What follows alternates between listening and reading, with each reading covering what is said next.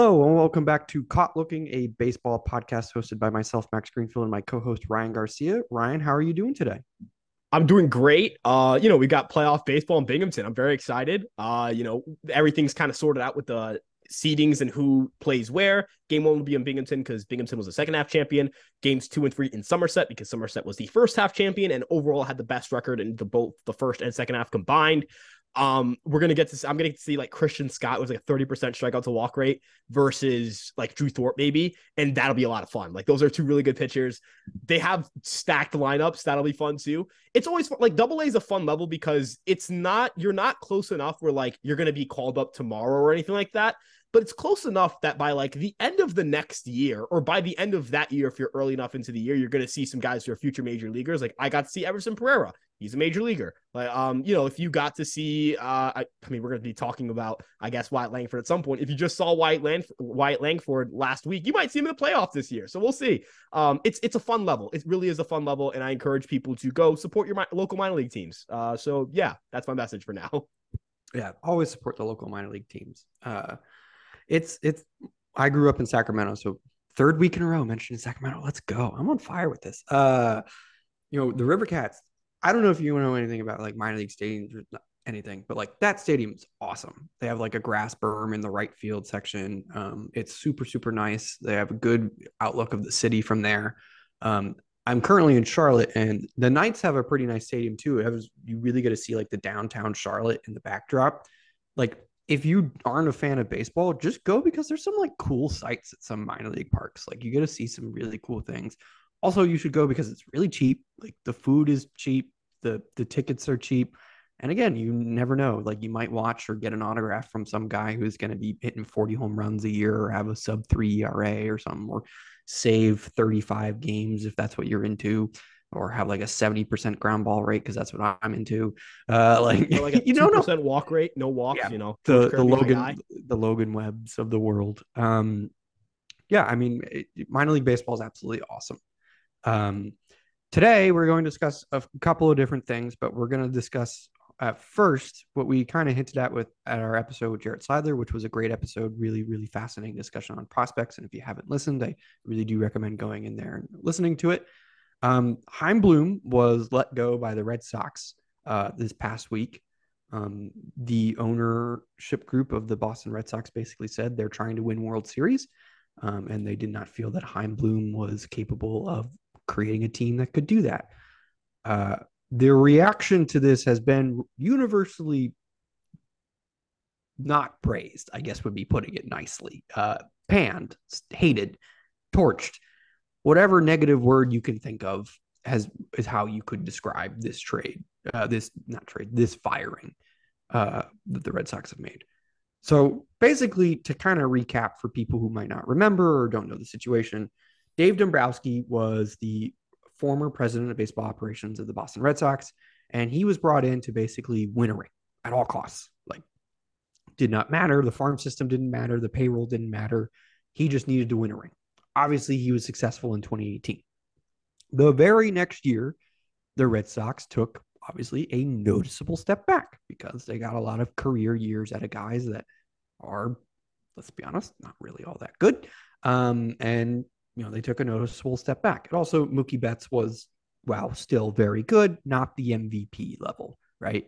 Um, and so they got rid of Dombrowski in September uh, of that year against the Yankees. Ironically, the same time that they got rid of Chaim Bloom. So if you're the president of baseball operations in 2027 playing the Yankees, you better start sweating. Um, so they, they got rid of Dombrowski because the payroll was extremely high, the farm system was really bad, and the Red Sox future looked all of a sudden pretty bleak. Then in that offseason, a couple of things happened. One, the Astro scandal came out and they lost their manager for a year. Uh, it was unexpected. It was unsure at the time if they were going to bring Alex Cora back at all.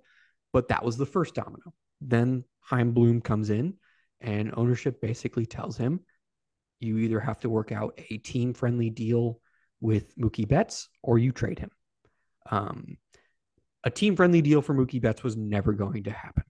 There's a couple different reports on it and everything of whether or not he was actually offered a deal. I think he probably was. I just don't think he took it, and nor should he have. Like, obviously, it worked out for him. But as soon as he wasn't going to take the deal, Chaim Bloom had to find a way to trade him. Now, depending on who you ask and other things, there are rumors that maybe Chaim tried to include David Price on his own whim. Highly doubt that. Like, I'm pretty sure that came from ownership. And Bloom traded Price and Mookie Betts to the Dodgers, as we all know. And now Mookie Betts won a World Series with the Dodgers, is looking to win an MVP with the Dodgers and try to lead them back to the World Series. They've been incredible since they've gotten Mookie Betts, been best team in baseball. Um, and the return for Mookie Betts and David Price has not been good. Um, Jeter Downs is no longer with the team, so there's one. Uh, Connor Wong is just just okay as a catcher, I guess. Like he's he's fine. he's not he's nothing special. Like he's nothing to write home about.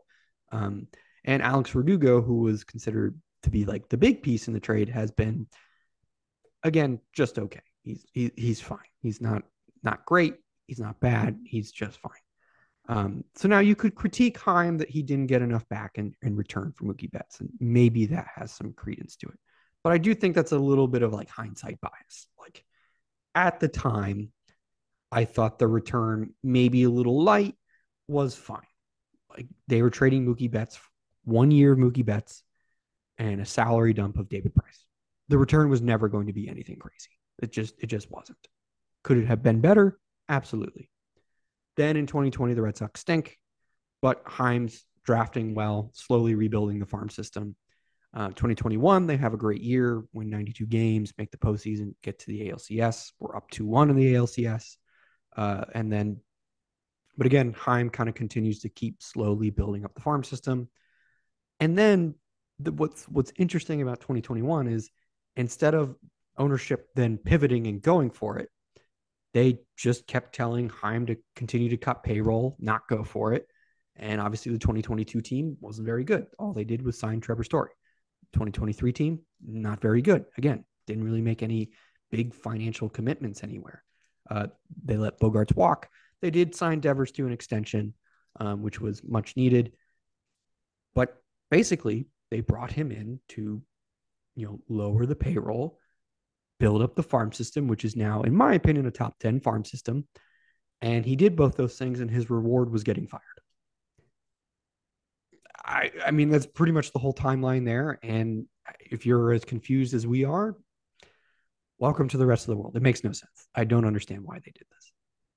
Yeah, when dude, when when HVT is criticizing the Red Sox over a move, you really messed up. Like when everybody, like it's not just everybody, it's everybody and Red Sox fans. Everybody and people who are optimistic about the Red Sox are like, this doesn't make sense. And my big thing is for the ownership group of the Boston Red Sox. I think it's it's it's FSG, right? Fenway Sports yeah. Group. Yeah, something like that. Fenway Sports Group.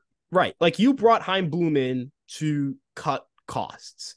And he what, did that. Correct. He succeeded at what you brought him in to do. Right. You brought him in so that you could reset your franchise. What like at what point did the did the ownership group do enough or, or eh, provide the green light for Chaim to do something to put the Red Sox in World Series contention. They overperformed in 2021. They weren't supposed to be that good. I understand that it's a letdown when you don't perform as well as you did in the year prior. And I'm not excusing everything that happened in 2022. But 2022, they had a lot of injuries kind of the same situ- not the same situation as 2018 because they won the World Series that year, but a lot of guys who were very good weren't as good. Most notably, you have guys like Kike Hernandez who hurt, not as good. The pitching staff was a little more injured, injured and not as good, right? Like they weren't getting the same production um, out of the rotation. It was a very bad rotation, a very bad pitching staff, and the AL East played a little bit better as well. The Yankees were very good that year. I know the Orioles, the not the Orioles, the Rays took a step back, but they were still a playoff team. The Orioles were competitive that year. The Blue Jays were a playoff team that year as well. It was a tough AL East. 2021 also a tough AL East, but Orioles were kind of so like, there was no clearly they weren't there team. yet. Yeah, yeah, they were horrible in 2021. The Orioles were a punching bag. You could beat up on the Orioles for free wins. You couldn't do that in 2022. Um, and again, not an excuse. You should. I, I understand being disappointed that you didn't make the playoffs or didn't finish above 500, but then entering this year, this year, what were the expectations? You're going to be all right. Take a step forward. Um, build up the farm. Try to win in 2024, and that's what they were doing. Um, oh well, they didn't buy. Well, that was this wasn't a market for a team that wasn't sure about themselves to buy. Now, should they have sold on some guys? Maybe. Like, should they have traded James Paxton? You could argue that. Like, I, I think you could you should say you could say yes to that. But the year prior, when they traded all their when they traded Christian Vasquez, right? They, they kind of sold a little bit. They also did a little bit of buying, but nothing crazy. Um, what happened? Bogaerts comes out and says, "Oh, you know, well, uh, you know, trading Vasquez, it was so it was hard in the clubhouse, this and that. Um, you know, the media just absolutely slammed boom boom uh boom boom for making that trade and it ended up turning out really well for them. Wilmer brady looks pretty good. Emmanuel emmanuel valdez i'm not sure about but like he's a lottery ticket that you would 100% take for half a year of christian Vasquez, who mind you didn't start on the astros because martin maldonado was still starting. So overall like I'm not really sure what's the direction Chaim failed to take that like ownership wanted him to take. I, am maybe I'm not seeing it. Without I'm, the financial I'm, commitment, right? And, and, everyone's like, well, the, the, report about Chris Sale that just came out. I, I'm gonna. I'm not sure how hot of a take this is. You trade Chris Sale away because you don't have money and you're a low market team that, or a small market team. That's type of team that says Chris Sale, we're gonna sell low on you. We just need to get the money off the books. Like we just we need to get it off the books because a team like the Texas Rangers, who have a lot of money, will eat that money, give you nothing for it, and take that lottery ticket because they have a lot of money. The Boston Red Sox are a big market team. They are the team that should be saying, well, hey, look, we have to get rid of Chris Sale's contract. It's you are the Boston Red Sox. You can afford to have the lottery, t- expensive lottery ticket in Chris Sale and still go out and acquire quality starting pitching because you're the Boston Red Sox. You can do that. You have money, right? Imagine if it came out that, I mean, imagine if it came out that like the Yankees were trying to move Stanton and they refused to like sign a single player in the offseason unless they move Stanton to help their offense. That would go poorly. really, really poorly. It would not look good. That's essentially what they were. That's essentially what they did with the Chris Sale thing. Hey, we're not going to throw out big bucks for a starter. We'll like sign Chris Sale or whatever, uh, not Chris Sale, Corey Kluber or whatever, because we can't move the sale contract. and we don't want to spend more. That's disastrous, right? I, I don't like the problem with the Boston Red Sox is that they can't spend enough to make kind of expedite the farm system process because typically developing a farm and getting it to where it needs to be to win a title takes about three or four years.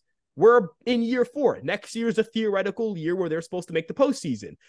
I don't understand why the guy who is the, the architect for that farm system doesn't get a shot to then make them that playoff team. And now you kind of fear that the next guy who comes in is going to have pressure to make that big deal because they know their job is going to be on the line in about three or four years if they don't. Like, I, even if they do, even if they do, right? That's another thing. Dombrowski did what they wanted, fired. Bloom did what they wanted, fired. Like, if you're, if why you're would you take that job if you're an executive? You yeah, know that next, it's a limited thing. If you're the next GM of the Boston Red Sox, you know two things. Number one, in four years, your job could be up, even if you win a World Series or do exactly what they do, what they ask you to do. And then number two, you have to make a big splash. You you do not like GMs don't like to be forced to make a big move. There's a re like I know people don't like that, but if you force yourself to make a big move, you start playing a lot more of an AJ Preller role than you do a good executive role. And that's when things get scary. When you're like the, the Padres like, oh, we got, you know, we didn't sign Turner. We're trying to like throw every money, we every dollar we can at Judge. Like we couldn't get out of these guys. Screw it. Just throw it at Bogaerts. And that's what we end up with Xander Bogaerts on a terrible contract, right? Like you can't you can't bring in a GM and say you have to make a splash, no exceptions. It has to happen right now. You have to you like you have to win a World Series in the next two years. If you do yeah. that, they're gonna blow up your franchise. Like you have to be okay with the next 10 years after being horrible. And you can't guarantee a title either. It's baseball. It's this isn't the NBA.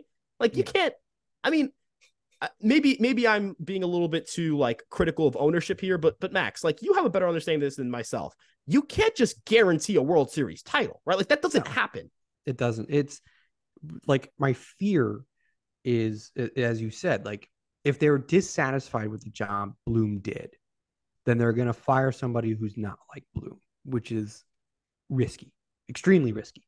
Because if you do bring in somebody that's not like Bloom, there's a good chance that like Roman Anthony gets traded for somebody who definitely is not worth Roman Anthony. Like you know, if they trade for Corbin Burnes and Roman Anthony is a part of that deal, that's a disaster. Like just being honest with you right now, if they trade Marcelo Meyer again for a pitcher, chances are that that pitcher is probably not worth it. Um, yeah, I, that's that's where I'm at with the Red Sox. Like, it just depends on who they hire for it to like age slightly better.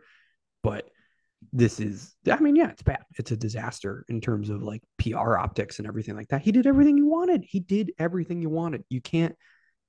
And again, the Red Sox have won titles when they're top three in payroll. They've done nothing when they're not. That's just the the Red Sox have only been good when they spent money, which maybe that's a good point about how like you need to spend money at least enough to be good and consistently good. But like we you didn't spend money. What do you want Bloom to do?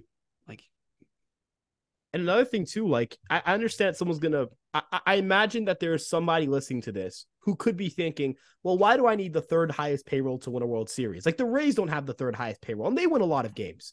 And they to that I would Series, say let's let's be real here. Like I said, the Chris Sale contract, Chaim Bloom didn't give out that contract, right? No.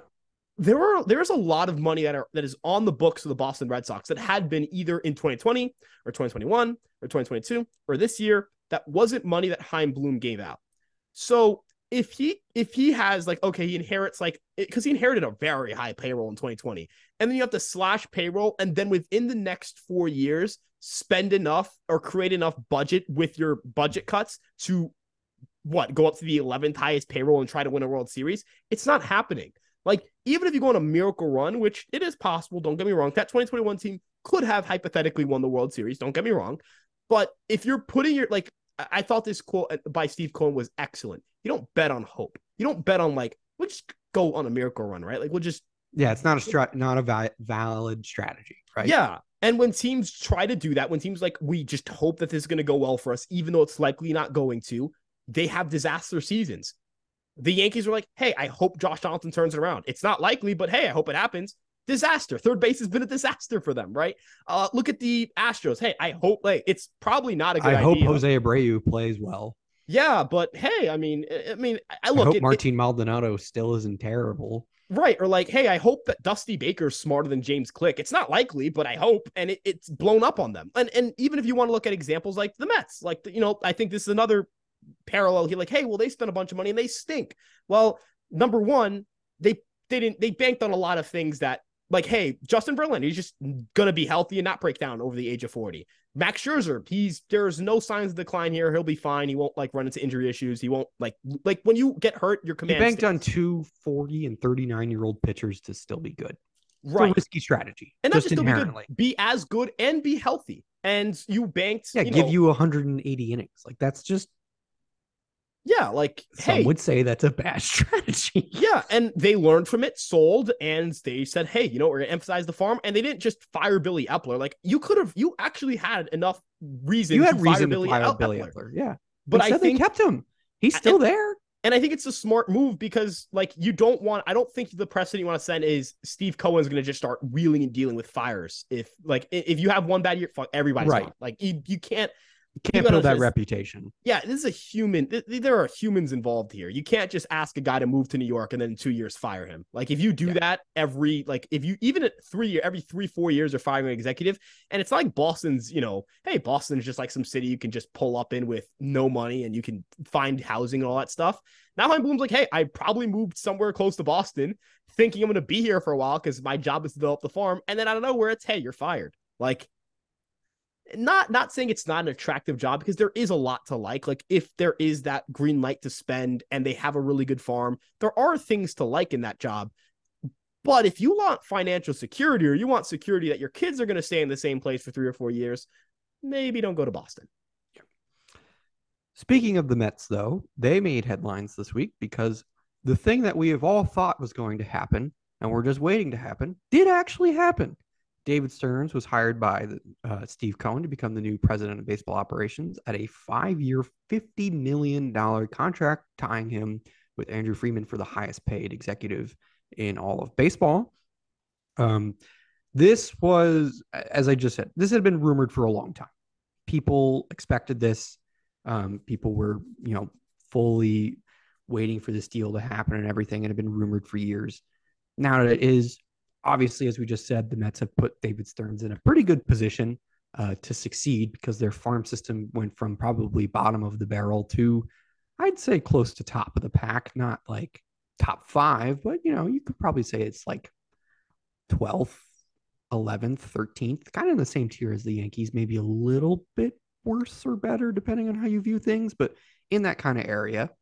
Uh, Stearns is known for being obviously the head of baseball operations of the Milwaukee Brewers and doing a lot of very successful things with the Brewers. As Jarrett Seidler said, they did a lot of things well. They did nothing really poorly.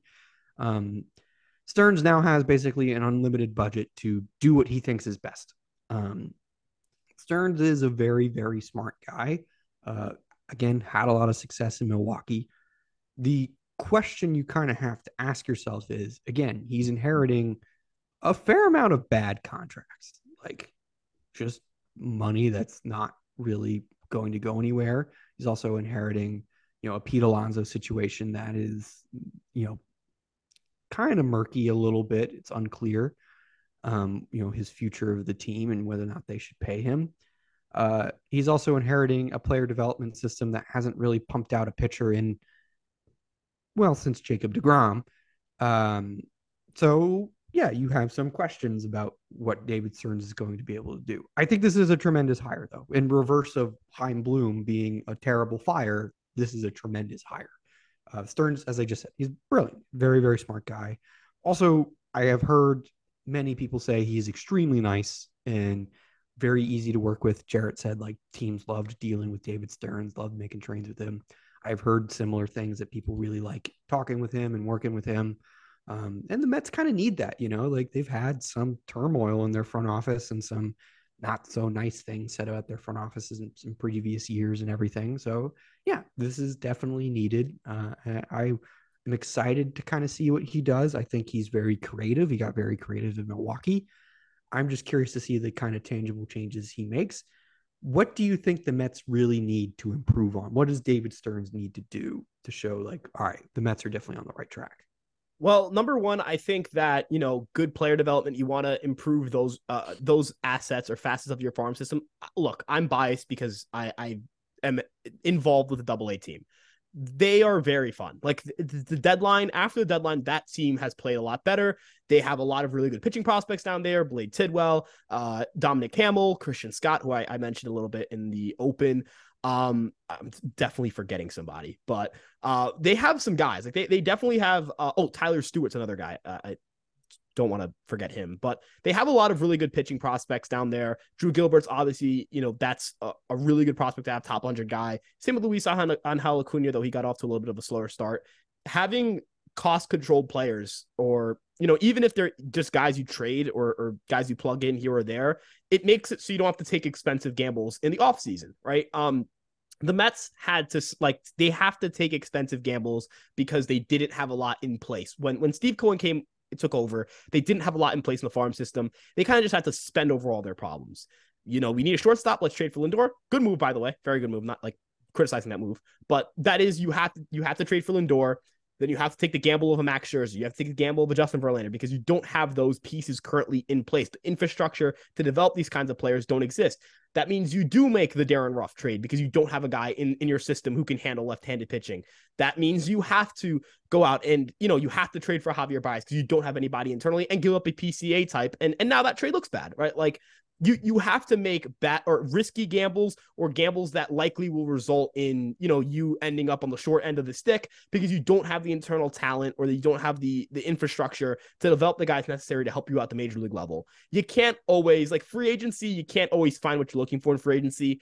And then you can't guarantee that teams are going to make the trade you want, right? So you have to be able to develop these guys internally if they do that, they're going to be very good. Imagine a Mets team that has good player development and a ton of money. They're just like I think Jared said this that's just the Dodgers, right? Like that's essentially what the Dodgers are. Hey, great player development, and we have a ridiculous sum of money, and more so than the Dodgers. Like Steve Cohen's shown, he is willing to spend a ton of money. But I also think if you're Steve Cohen, like at some point that luxury tax is going to come back and haunt you, and you're going to want to get under it. And in the year where you get under the luxury tax, you don't want to suck. So look at the Dodgers; they wanted to go under a couple thresholds, and they ran away at the NL West, and they could win the World Series, and they're probably the second best team in baseball. Like you know, like they're ridiculous, right? That's the type of thing you want to be able to do. Even in 2018, I believe, didn't they like trade Alex Wood and Matt? Uh, they traded for like the contract of Matt Kemp. They tried to like reshuffle some of their money around, and they were very good that year. They won the pennant. Like I, that's the type of stuff I guess the Mets are aiming to achieve, and I think they can. I think David Stearns is the guy to do it.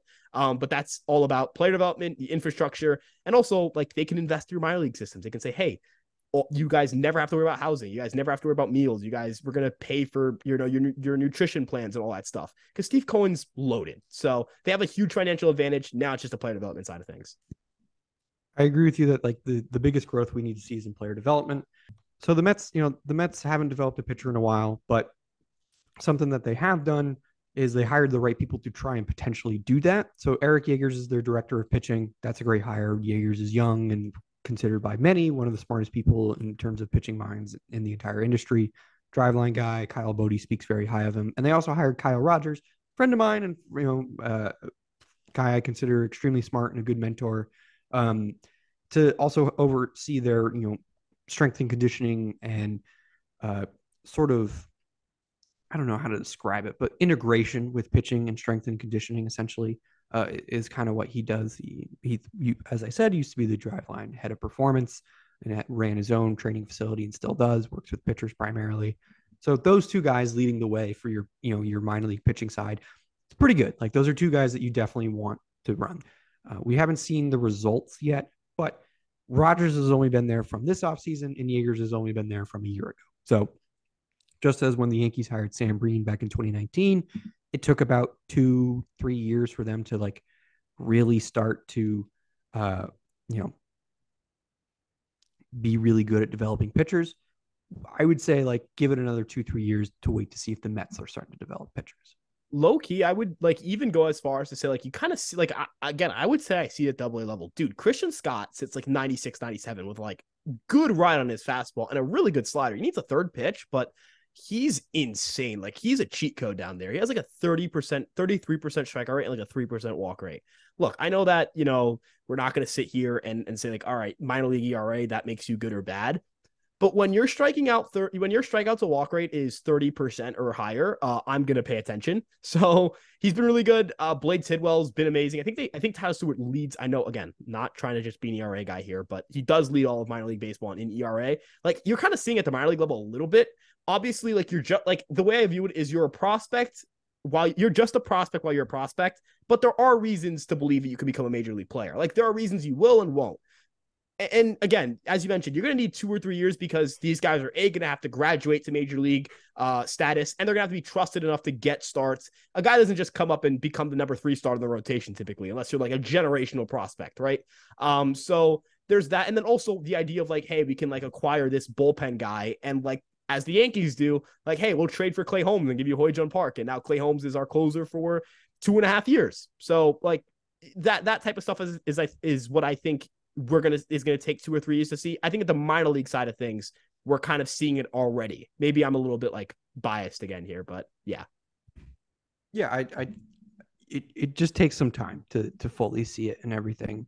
But I, I think if you're a Mets fan, there's reason to be optimistic. Um, that a David Stearns is going to hire the right people, and b that the right people, especially on the pitching side, might already be there. Um, you know, they did they did make some changes already. Um, the expectations there will be more. Like I don't think Buck Showalter comes back. I just also I don't think he should. I got nothing against Buck as a person. He seems like a fine guy, but I just don't think he's really all that good of a manager. Um, you know, I I try to not judge bullpen decisions too harshly. Yeah, there's a lot of stuff that we don't know, as you and I have discussed, but he makes just odd decisions consistently. Um, and so I think if you have the uh, uh, ability to you know, find somebody better, which I definitely think is possible, then I, I think you should, you know, try and find a way to move on. Um, moving on to kind of our, our, our final check in with Major League Baseball here. Uh, Shohei Ohtani, uh, well, the Angels announced that he will be done for the year with a with an oblique injury. Um, the the way it kind of went happened, uh, it just sad. Just there's no other way to describe it other than just sad the night before the announcement, his locker was cleared out. Um, like everything was cleared out, and nobody said a reason why. The next day, Perry Minasian met with the media and said, "Yeah, he's got an oblique injury. He's done for the year." Um, and just the kind of tone of it all was, "Yeah, this is it." Like they'll probably make some kind of effort to re-sign him, but he's gone. I mean, it's just a sad end to his time with the Angels. And it kind of just, it's also a bit fitting, though, right? Like, it is sad. It is poorly done, poorly handled, just like how the Angels have handled his entire career, essentially. Like, again, they lucked into two of the greatest players ever and did nothing with them. Um, you know, there are reports that Trout might, you know, the Angels are open to trading Trout if he requests a trade. I think he probably should. I like I don't know if he will, but I think he probably should. Like I think everybody just I think the Angels need to move on and just go full hard reset and figure it out. And I think, you know, it's probably best for him to try and find somewhere else just to figure it out. Um, it sucks. First of all, Ohtani still, as you said, Ohtani could have farted into a mic every day and he would have won. He's still the MVP. He's still far and away the MVP. It is not close. Do not make an argument for Corey Seager. Do not make an argument for Julio Rodriguez. It's Shohei Ohtani. It is still Shohei Ohtani, and it will be for a while. I'm sorry. Um, with that said, though, like I don't know. I just the end of his Angels tenure being this is not what you'd hope for.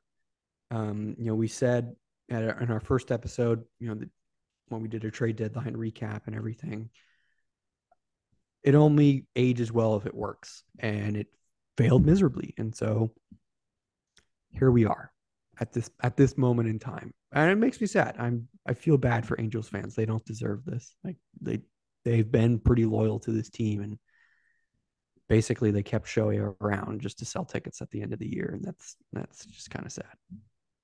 Yeah, this is a dark, like very dark day. I feel like an Angels fan. Like the Rendon thing was kind of wild too. It's like, oh yeah, I fractured my fibula. Like, didn't the Angels tell you? It's like, dude, like this, that's a cir- dude. It's a circus right now. Being a beat writer for the Angels has to be. I mean, un- unironically, being a beat writer for the Angels has to be like not fun, but like at least interesting. Like you're never, there's never a boring day.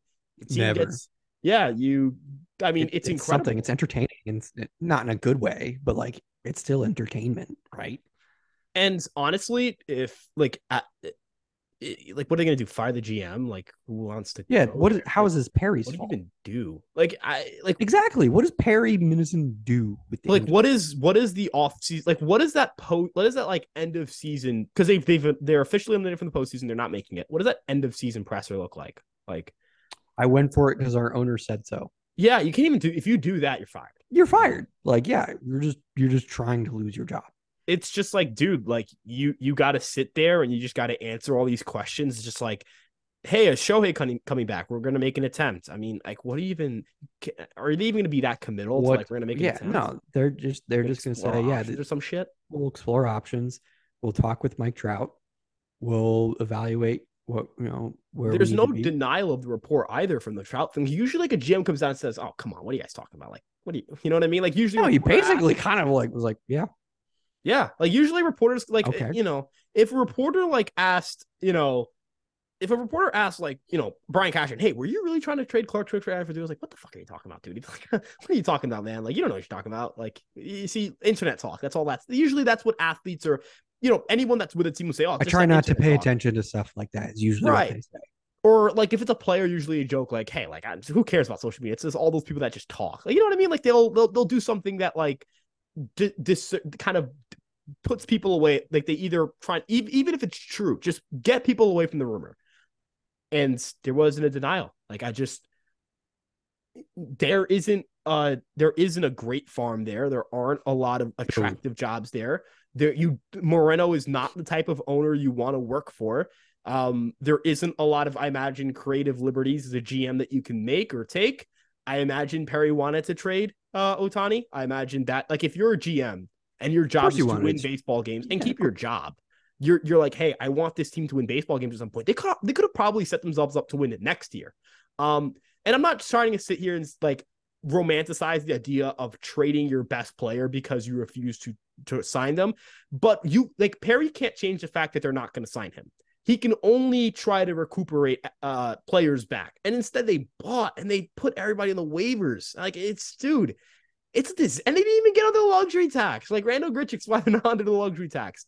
I think they had an man. injury that might have like put them just under Oh, somehow. who? What? They shut somebody down, didn't they? Yeah, I don't remember, but they they they might be just under the luxury But tax even- now. Even then, it's like, dude, you you traded for all these players, and then you like you traded a pretty good catching prospect. I'm not saying he's a great one. I'm pretty sure Quirrell's like solid. I'm not saying he's like, you know, Yeah, the Adley. But they do have. Logan Oho- O'Hoppe, so But- it's like you could trade that for a piece that helps you a little bit more. It's a guy uh, has multiple years of control. Do a prospect for prospect swap. Like I remember Gallo was traded for Chisholm. That not that saying that that's worked out the way you want it to for Miami, but it's not a disaster for Miami. I think they're like considering what they need, which is offense. They're happy that Jazz is on their team, and Yeah. if you're the Diamondbacks, they needed starting pitching. They're very happy that that Gallen's, Gallen's on their team. team. Yeah, Right. sure. Like, you know, there are pro- there there were you could have done something else with him. You could have done something else with the prospects you traded. You could have gotten different players, and you couldn't because you had to buy. You were forced to buy, and now you're not in the playoffs again. And you have to explain that to the fans. And if the GM, you have to sit there and realize like the owner could fire me, and nobody's gonna crit- like people can criticize him, but it doesn't change the fact I'm gonna get fired. It's it's a mess, dude. That whole franchise. I know that we talked about this pre-episode where it's like we're just gonna sit here and say like the same thing we said about the Angels, but it keeps getting worse. Like every every week, it's another. It's it's another thing. It's as just- an owner, do you just have no shame? Like I get it, you're rich, but like you like I don't know. I I I, I just like Arte Moreno. Like that's pathetic. It's pathetic. Like that's the best way to put it. I just Yeah, that's that's the best I got. it's just very sad that we've come to this conclusion with the Angels that they'll never really be good as long as he's there. Like they don't they don't spend in the right ways. They don't spend on player development. They're way behind in that regard. Um, they are, I mean, listen, I say this as somebody who wanted to draft uh Schanuel because I thought the Yankees were a good team to try and make him into something because they're good at what improving what he's bad at, right? Like bat speed. Like he needs bat speed desperately. So, so desperately. But like he's up right now, their first round draft pick, which you can kind of say is a bit crazy. And he's got great plate discipline. He doesn't swing, eh, you know, out of the zone. He doesn't swing and miss a ton. Works his walks. He finds a way on base, but he hits for no power at first base. Like it's just again, it's a strange pick when you're not good at developing the thing that he's bad at. Because you're not good at developing anything. What are the Angels known for player development wise? Kind of nothing. Like, they're just kind of there. Um, and again, will they make the necessary?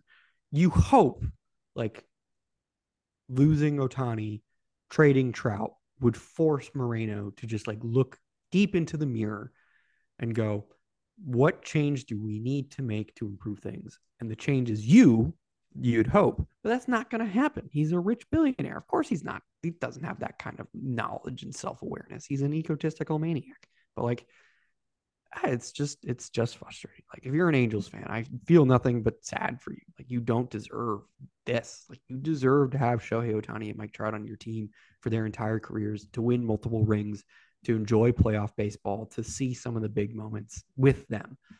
And the fact that Ohtani never even got close, close. Never finished above Close. 500. Like they Yeah, never. They never never even finished within 10 games of 500. I- I mean, they've Ever. never. Shohei Ohtani's never played a meaningful game in September. Like I know people are like, "Oh, they never played in October." They've never played a meaningful game in September. Like You can say he's played meaningful games for himself because he's competing for MVPs.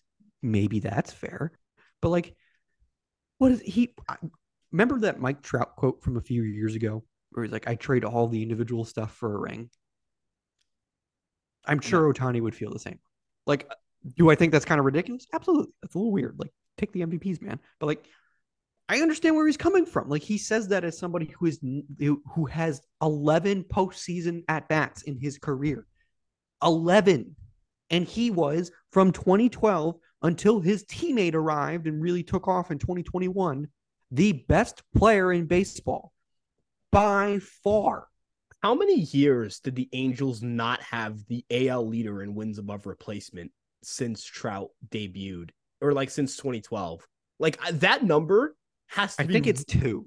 it, it's 2018, and I know 2022 and 2018 are two years. Maybe, 20, Maybe- if you want to count 2020, was 2015. Like I'm not, yeah, 2020, I guess, but like 2015. Yeah. Trout led in 2015. I just like, dude. You could maybe say Harper, I guess, like, but that was, you know. But that's not even. That's not even. I'm saying the American League. How many times? Then, no, it, it, would just if you want to include 2020, it'd be 2018, 2022, and 2020. Trout. If you don't want to include 2020, then it would be 2018 and 2022. It's 2017, 20 Who led in 2017? Judge. Oh, that's right.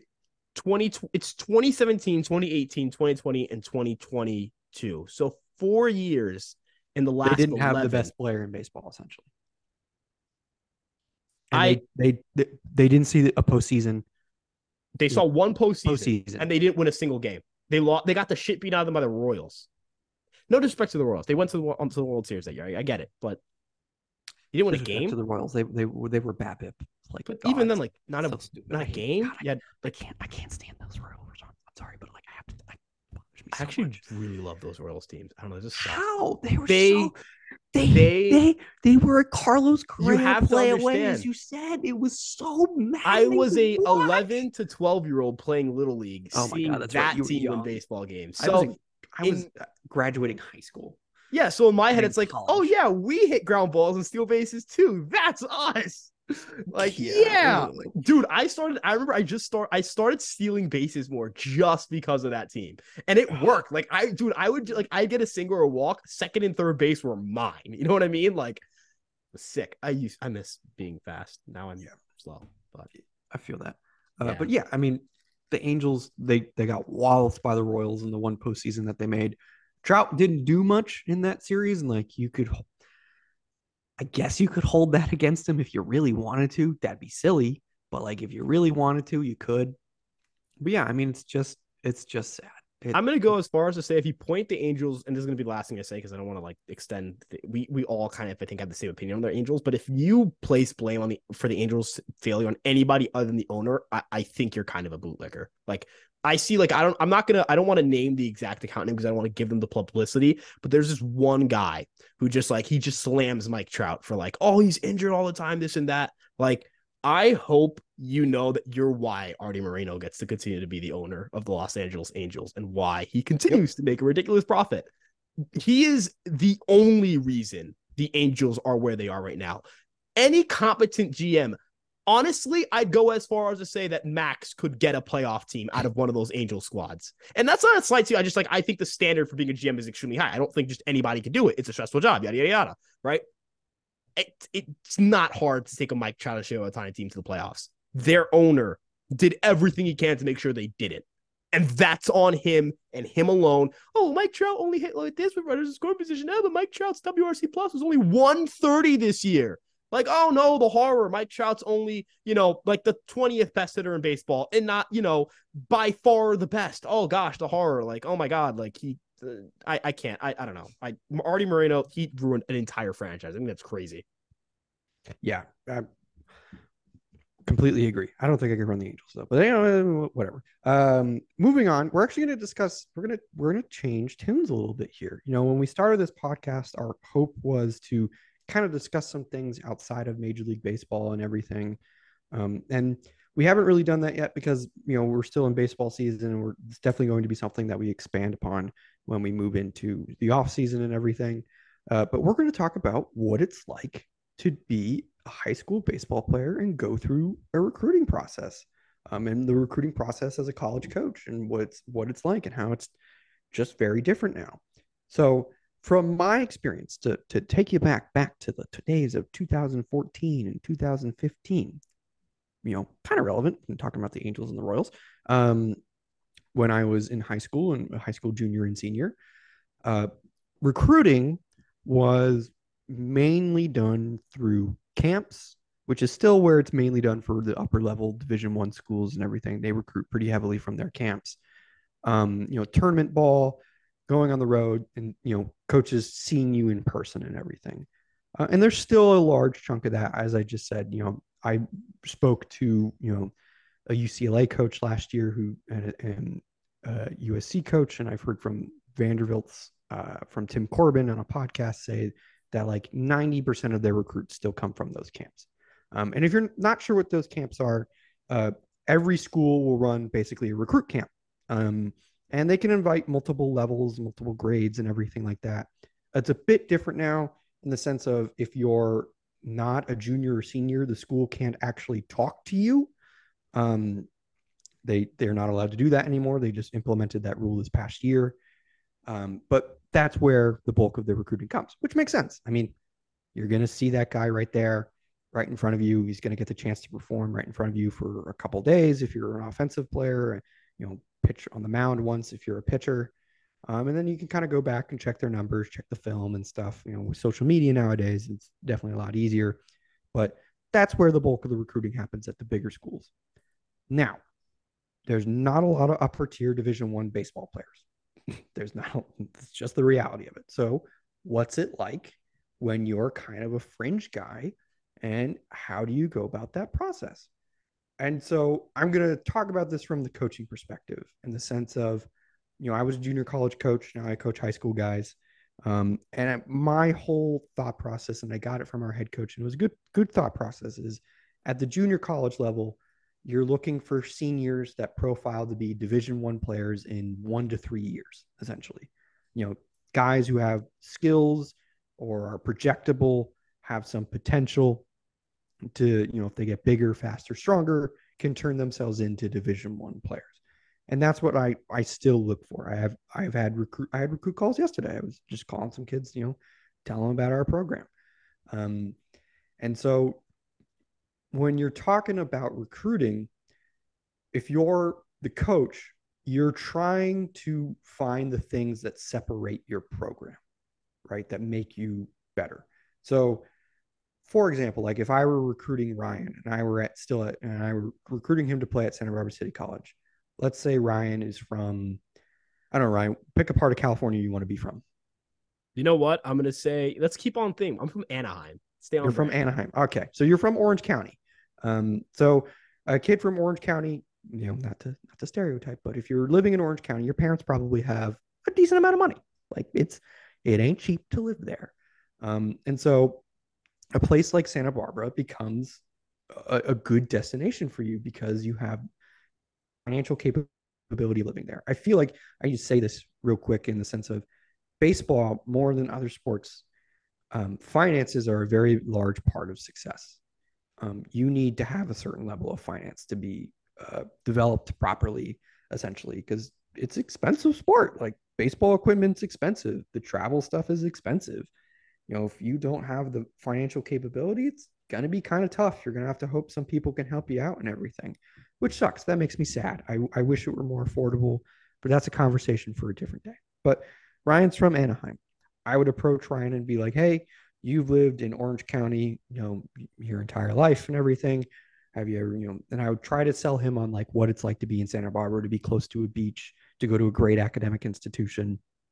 Um, and to play baseball for a program that's been really good and really good at what it does, you know, getting guys to the next level, right?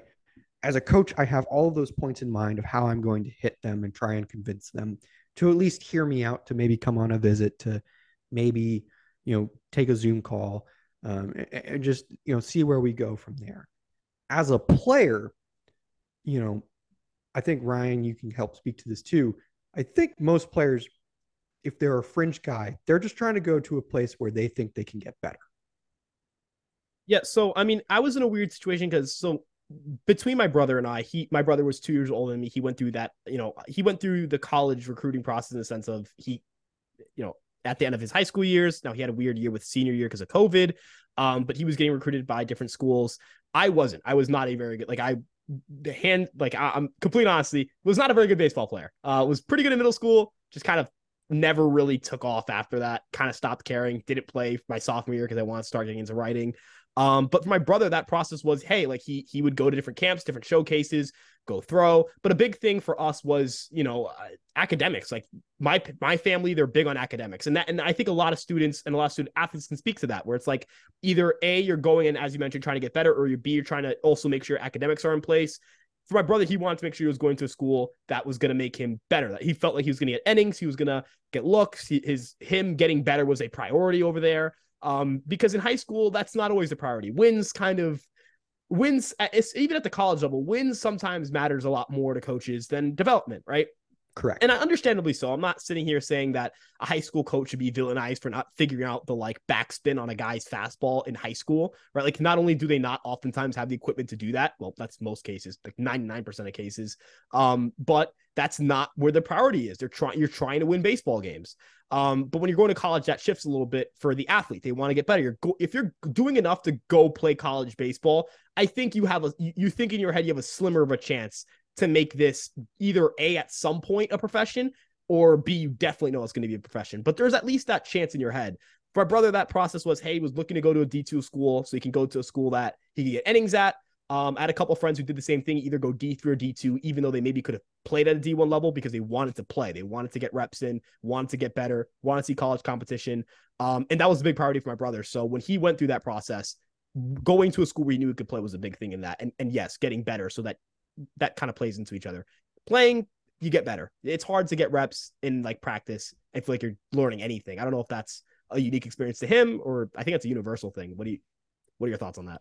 So it just depends. Uh, as a pitcher, so I'm gonna I'm gonna tell you a story about a guy that you like very much. Um, I had a pitcher my first year at SBCC. Um, he I call him the little lefty, um, and he's my guy. I I love this kid to death. He's I I I had a lot of kids that I really like coaching, but this kid was special, just a special, special individual. Um, he came to us and he was sitting 80 to 81, maybe topping 82, 83 on a good day. Um, and, you know, but he threw a ton of strikes, just, just a ton. We didn't recruit this kid, but, you know, this is going to help his recruitment when he moves on from junior college level. Um, he threw a ton of strikes, um, could throw a fastball, a changeup, and a curveball could throw all of them for strikes. Um, they they weren't necessarily good, but they, they, they were strikes. And at the junior college level, listen, man, that plays like left-handed arm, 80 to 82. Like you throw strikes, that's gonna play. That's gonna be funky. But we were we were at a weird position with our staff with COVID and everything. We weren't entirely sure how many guys we we needed. And so we approached him and I was very honest. And I said, you kind of have two choices you have a choice of you could be on the roster. I can't guarantee how many innings you're going to get. We couldn't, as a coaching staff, we weren't really sure. You know, you could throw five innings, you could throw 25 innings. We weren't, we were, we had no idea. Um, or you could take the year, red shirt, go through the practice and everything, and, uh, you know, get stronger, get bigger, get faster, and, you know, turn yourself into you know, an absolute dude. And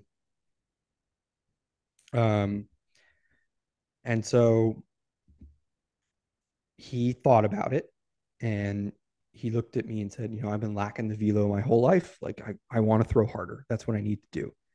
The very next year, um, hang on, I'm gonna, I'm gonna, I'm gonna pull up his numbers real quick because th- this is how proud of him I am. I want to, I want to actually read off his numbers his numbers in his first year at the community college level, he threw 79.1 innings, which was tied for first on the team.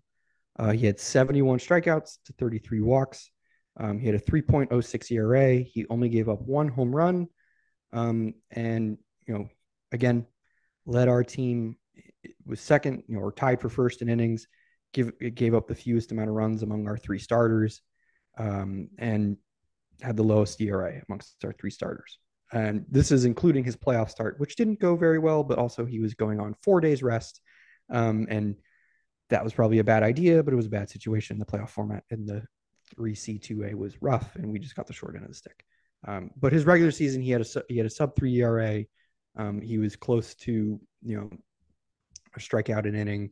Um, you know, had almost a three to one strikeout to walk ratio. And at first year junior college arm, absolutely dominated. He also sat 87 to 89, um, was really, really good. And is great kid.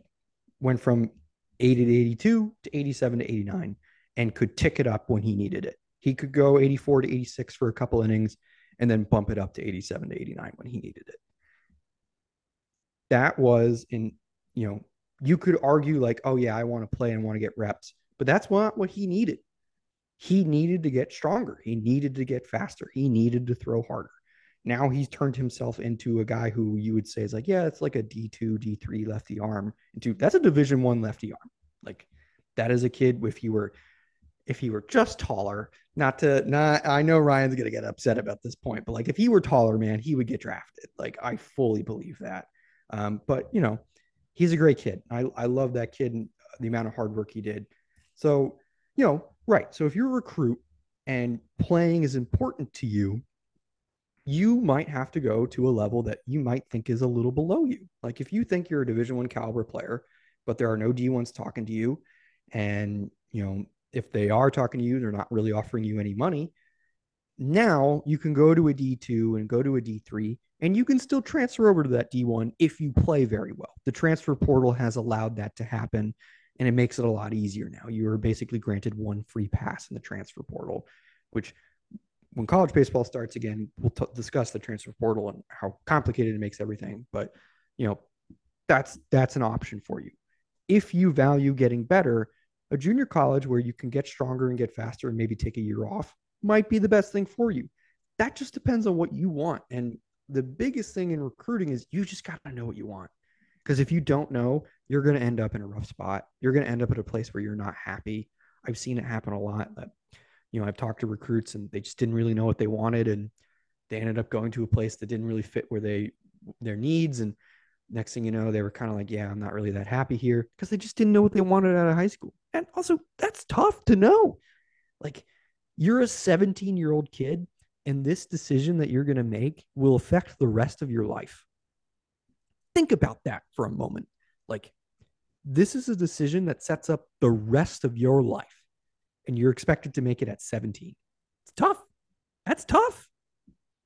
Yeah, and I think this might be a little, I might be a little more useful in this conversation in the sense of, so my brother, like, again, he went to a D2 school he stopped playing baseball after his first year there. Like he just kind of like I'm not feeling this anymore. I don't know if COVID played a role. I imagine it did. Like you just kind of lose an entire year of baseball. The whole world's kind of going to crap. Um, and you're like, all right, like I just let me just focus on school and get my education, kind of get out of here.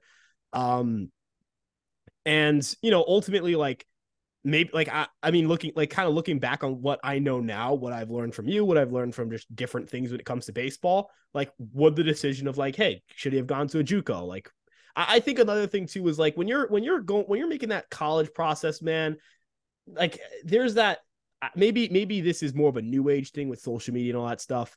Man nobody want like no you want to go to a school people know. Like there's like so there's that deep down there is that, that like, part of it yeah and you know, again, like my brother and I, we, we grew up on like, hey, we want to have a good education on that stuff. Like, you know, hey, go to a junior, like go to a community college, go to a junior college. It's like, hey, that's like, hey, that that it's that the goal. Upon. Right, like that. You know, I go to community college right now. Like, I have, I take no shame in it because I'm saving money, and I get to kind of just take my bat, not not my bachelor's, my associates at the end of this year. Go to a school that's a little more expensive, uh, get my bachelor's, but I, I do it on like less money. Like, I'm cool with that, um, and I'm happy with that choice.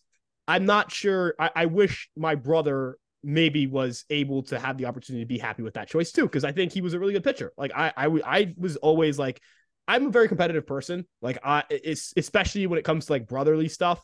I wanted my brother to know, like, hey, I'm just as good at you at baseball. Deep down, I knew that wasn't the case. Never the case. So much better than me at baseball. Um, and you know, end of the day, like I, I think that you know, those experiences are going to help us because I have now I have two little brothers and now they're going into high school next year. So that process, even if it's not just in baseball, like it, this kind of thing of making sure you make the right decision for college applies for anything, not just athletics, it's just like anything in general. Make sure you go to the right school. I have that lesson. My brother has that lesson, and we have that lesson to teach them. Right. And I think that's a really important thing. Like, hey, you know, maybe we, if we had to do, like, if I had a do over, would I have kept playing baseball my sophomore year of high school? Would I've tried, you know, focus more on throwing harder and, and trying to get the most out of my lesser than ideal frame? Um, we'll, we'll put it at that uh, you know, sure, yeah, like, but I can't do that. Number one, and number two, like, that's just not where I grew up with. I was a high schooler in 2018. Like, that's when I started going into high school. Graduated in 2022. When I was a freshman in high school, I did not know what like max effort velocity, like what that concept was. It's like, uh, all right, like I'm not trying to throw that hard because I want to throw strikes, right? Like that's kind of what a kid thinks. Um, and you know, I think it's a really good point for you to make about being comfortable where you are. Like you, you want to go to a school where you, you're, you're, you're honest about your goals. There is no shame. There is, and you know, if you're a viewer listening to this, let's say you're entering the college process, you are in high school right now, you're not necessarily in that recruiting stage yet, or you know, you're not making a decision just yet. Be honest about your goals. Be honest about what you want. Be honest about your priorities. Do you want to play baseball? Do you not want to play baseball? Like, or do you want to play that sport, whatever sport it may be, in college or not? Like, you have to make these decisions. It's kind of tough to have to make it at an early age, but be honest about what you want, right? Like, even if that changes in a year, fine, make that adjustment in a year. Like, I I I spent two years up here. I thought I was going to transfer to Binghamton. I'm not. I'm not feeling it up here. I'm going to transfer to a school in the city instead. I like being home. I like my family. I like being around people I'm comfortable with. It's it's lonely, right? Like it's it's different, all that stuff. But just being honest about those things, it's important, right? Um, and you know, ultimately, first off, I, I you're right. I did really enjoy that story about the little lefty because like I that that's been my that's your that guy, was, man. That's, that's your my guy. guy. Like if he's ever listening to this, you're my guy, man. Like you're my idol. You're my idol, man. Like you're my I love you. Like uh, but in all seriousness, like um you, you want to make sure that you're making the right decisions for yourself going forward. Um, college is just tricky. Like there's a lot to like you're that's oftentimes too if you're going to a JUCO or you're, you're focusing on athletics, whatever whatever it may be. This is the first time in your life where you're kind of on your own, or you're kind of figuring stuff out, and it's you. Like everyone Yep. kind of has that unique that that shared experience of your first week up there. Your parents leave, everything's kind of like, all right, the first semester is just hard.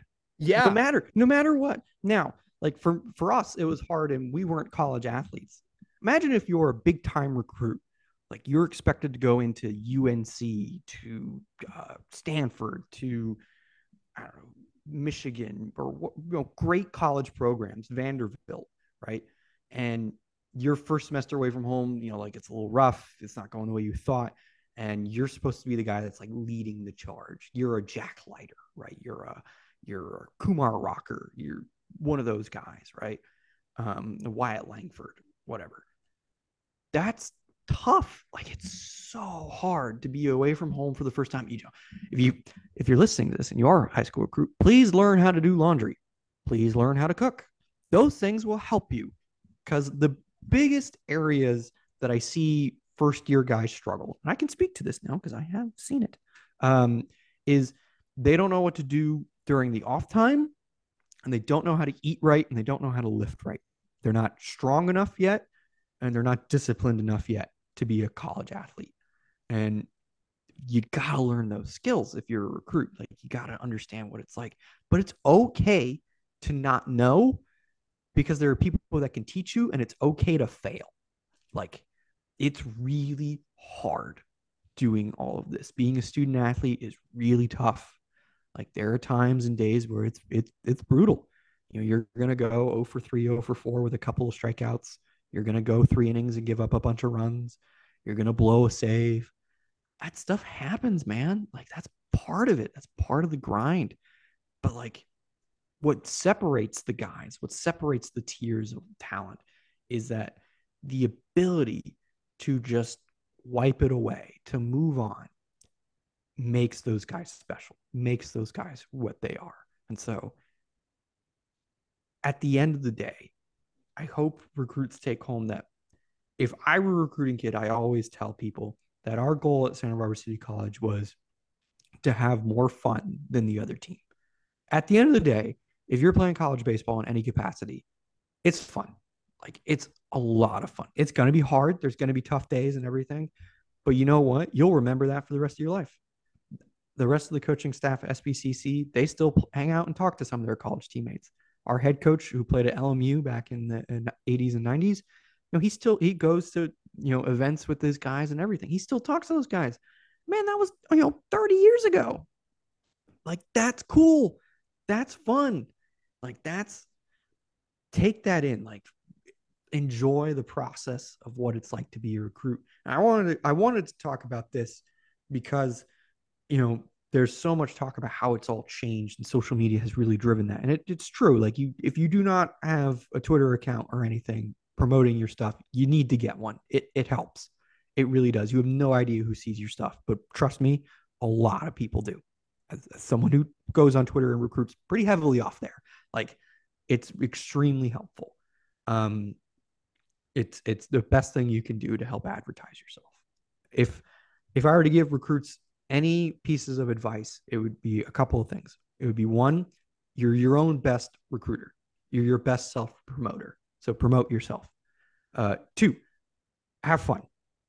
Make sure that you're having fun with it. Like it's supposed to be a fun process. It's going to be cool. You're going to get talked to. People are going to give you attention, and it's going to be great. And totally wrap and enjoy that process. Three, know what you want. If you want to go to a good academic school and play baseball, look for those schools. Seek them out. Email them. Email the coaches there. Uh, if you want to go to a big time Power Five school, good luck. If you're a high school senior and you are not committed to a Power Five school right now, just being honest with you, it's not going to happen. They're not going to recruit you anymore unless you take a huge jump. Like if you were, you know, five eight as a junior, and then all of a sudden you're six two, and you went from throwing 84 to 86 to 92 to 94. Okay, they'll come talk to you. Like they'll they'll find a way. Um, so know what you want, right? And then the final point I would probably say is know where you want. Listen, it's cool to live in some places out there, but like there are better college towns than other college towns. So you don't want to live in, you know, the middle of nowhere in Utah. No offense to the state of Utah. I don't think we have any listeners in Utah. And if we do, I'm not sorry. Um, but it's know where you want to live. Like if you know all of those things and you have all those things in mind, you're going to be well informed. There's a bunch of other little things that I could tell you, and but at the end of the day, that doesn't matter as much. The final thing I would say about high school recruiting is if you are, you know, if your parents are still around or your guardians or anything, make sure that you have their support. It's not their decision, it's yours. You're deciding for your future. But having their support is important. Like for me, I try to meet with the parents and stuff like that. I try to talk to them because you know, they're a part of the process too. They want to be comfortable with their child's decision. Um, and they should be like it's they're for most of them, they're the one footing the bill. Like, you know, they're the one paying for it if, if they're going to someplace out of state or they didn't get a full scholarship and everything. You know, there's processes to it. So yeah, I mean, definitely be comfortable, have your parents support, know what you want, know what you're looking for, you know, have fun with it and be yourself and it'll go really well. Yeah. And, you know, ultimately, like, look, I I can't speak to like college athletic experience, and you have more like you you've worked with college athletes, you've worked with high school athletes. I'm like I am a college student, right? Like I am a year and a half. Have, this is where my experience really really right. comes in. I'm a year and a half removed from like thinking I'm Gerrit Cole, walking behind the mountain, doing a little squat, Father, Son, Holy Spirit, and then getting the shit beaten out of me by a, a different high school team. Like I, but like uh, you know. I still can't believe that happened. That's, I can't. I'm sorry, that was funny. I, I, actually thought I was that guy. No, I was not very confident that start. My shoulder was falling apart. I, I knew how that was going to go. But in all seriousness, like you mentioned, have fun, right? Like that applies, I think, to a lot, like any level. Like if you're not enjoying playing baseball, you're doing it wrong, man. Like if you're if you're miserable playing high school or college baseball, like look, if you're major league playing, you're miserable doing it, but you're making a bunch of money and that's why you're doing it. Sure, fine. Like cool for you. Like make your money. I get it. So it's technically it's an occupation. You're getting paid. Go do it. Like for whatever reason you want to play baseball, if it's monetary, go do it. But if you're at the college level, high school level, you're probably not making money. I know there's NIL stuff, but let's be real. You're probably not making money doing it, right? It's probably costing you a fortune to do it. Have fun with it. Travel ball, whatever you're doing enjoy baseball. Like I, I miss playing baseball. I do. I'm not good. I would not play at the college level. I don't have the time commitment for it, nor my. I I mean, the big thing is I'm not good enough, right? But time commitment to do Relatable, it is not yeah. there, right? Like when you grow up, those time commitment commitments, you know, those you cannot allot the time you would to say, hey, let me just go join a men's league or something like that.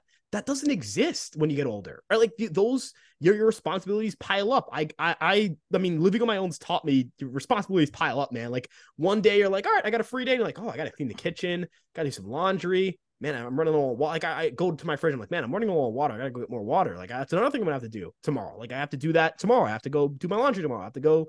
These are all things I actually have to do tomorrow. Uh, these I have to, you know, re-clean my kitchen again tomorrow. Like you have to do that very often, right? Um, you know, I, the big thing is you don't have those time allotments. You know, if you're working a job and you're going to school, you can't do that. Like those are things you cannot do. You can't just go decide to play baseball for fun.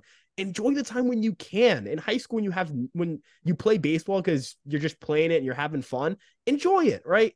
um, don't feel like you have to kill yourself after every like you have to like rip yourself apart after every bad start or every bad outing, or every bad at bat. I wish I didn't do that. I wish I kind of let myself let go and kind of move on. Right. I wish I wasn't, you know, I wish I didn't walk home from that aforementioned bad outing and just in an undescribably bad mood. I wish I enjoyed the fact that I was pitching a little bit more. I wish I didn't go out and pitch scared. If I pitched with a little bit more of like, hey, I'm getting an opportunity to pitch. None of this matters. It's high school baseball. This is not like we're not winning the championship, or I'm not a championship caliber pitcher. I'm not going to go out there and you know pitch in the playoffs and, and start a big game. Like this is a normal game that I could just have fun in. Go do that. Have fun. Enjoy yourself. Um, go be the best player you can be. Uh, be in a situation where you're comfortable. All these things matter. Like end of the day, if you're playing baseball and you're miserable doing it, or you're putting yourself in a position where you're miserable to play baseball, you're, you're it defeats the purpose. No, like that. What's the point at that point? Yeah, like, make sure you're you're, not play well fun. either. Yeah, N- if you're if you're no longer having fun with it, you need to stop. Yeah, You just need to you need to step away from the game. Like you should always have fun playing baseball. It's I do I think this is a good ending point of everything. Like we talk about this stuff on this podcast. We consume baseball because we love it and we have fun with it. Like personally speaking, I don't spend as much time as I do, which is a lot of time on baseball because I I'm like, yeah, this is my job. No, I do it because I love it. Like I love this stuff, man. Like this is a great sport. I deeply, deeply enjoy talking about baseball. I deeply enjoy watching baseball. I deeply enjoy coaching baseball. I loved playing baseball. It's a great sport. And, you know, I, I really want to make sure that if you're listening to this and you are a high school recruit, like you really should take to home the fact that it's it's meant to be fun. And if you're not having fun, we need to find something different. Um, one final point. I can't decide on the NL Cy Young race, God damn it! So I'm just not going to talk about it tonight. Uh, I just I can't I can't do it. I'm, I'm it's so impossible. it's it's impossible. Like I think we're we're both Webb boys. We're Webb dogs right now. Um, but It's Ryan Weber right now. You just made me miss Ryan. Ryan Weber held the like that. did he get Tommy John? Is that what happened to him? I don't know. He, you know what? Ryan Weber would be. Ryan Weber deserves AL Cy Young votes. I, I, you know what? Fine. What a what Uh, a, what a dog! Remember when he got that save? Dude i he was i was at a game where rizzo walked it off and weber came in after schmidt and just shoved. Like he just threw like three innings or four innings of one run ball against the rays. And i hadn't seen the yankees win like a decade so ryan webb in person which is incredible considering how good they are and how frequently i went to games I might be cursed, man. I might have to just like baseball might not just be my thing. Like that, you know, this podcast. After we just spent saying like, uh, we love pod- doing this and everything. you know what? Maybe this podcast episode is maybe Ryan shouldn't watch baseball. Maybe he, you know what? That that might be the. I'm, I'm joking. Obviously, I'm gonna continue to watch baseball every single day. Um, Great but, sport. Yeah, no, like I, th- no one. The NL Cy Young race. I Can't figure it out. Whoever going- wins wins, man. Like Man, I, I, I, can't- I'm not. I can't be mad. dude. I don't even have it in me to be mad if Snell wins. That's a lie. That's a little bit. I have a. I have a, little- I have a little bit in me to be mad if Snell wins. I just have to hope that Logan Webb, like if he goes three more starts of eight innings in one run, give him the goddamn award. Like it'd be, you'd be foolish not to, in my opinion. dude. If he finishes the year with like 210 innings pit, no, he could finish way more because he might have two more starts. If he finishes, he- so he's got three more starts. I- oh, he's I at it three. He- uh, If potentially, potentially three more starts, but two of them are against the Dodgers, Oh no. and the others against San Diego. Oh, So, not that bad. His his strength of schedule to end the year, not that great, but like I need him. I need him to power through, man. Like that's If- my guy. That's if my he guy. Goes seven- to dominate. If he goes, let's say he goes six, seven, six. I think that's a. You're facing the Dodgers twice. Six innings is like I'm not saying it's the best you can do, but like it's the Dodgers, and you, you're playing for the playoffs. They might manage aggressively, whatever it may Yeah, be. it's, it's you assume he he's at 201 right now. If he throws 19 more innings, that put him at 220. Let's We're say getting close to that. correct, and let's say he has like a 3.18 ERA, a three point sub 3.2 with 220 innings. Like he'd end the year with like 40 more innings than Blake Snell. You can't ignore that volume. Ah, whatever. I'm not. We're not going to go deeper into it because I'm I'm just going to get frustrated. Uh, thank you very much for joining me again tonight, Ryan. Uh, I had a very good discussion with you about all sorts of things. I'm glad that we got to finally kind of take a little bit of a break from Major League Baseball and talk about recruiting and just facets of it. We'll probably do more talks about recruiting. Hopefully, we get some college coaches on to kind of speak to their experiences, and maybe we can get some other guys on uh, as well. But you know, thank you very much for listening again. As always, remember to rate, review, and subscribe to the podcast. You know, we hope to see you again sometime soon. Uh, have a great rest of your week.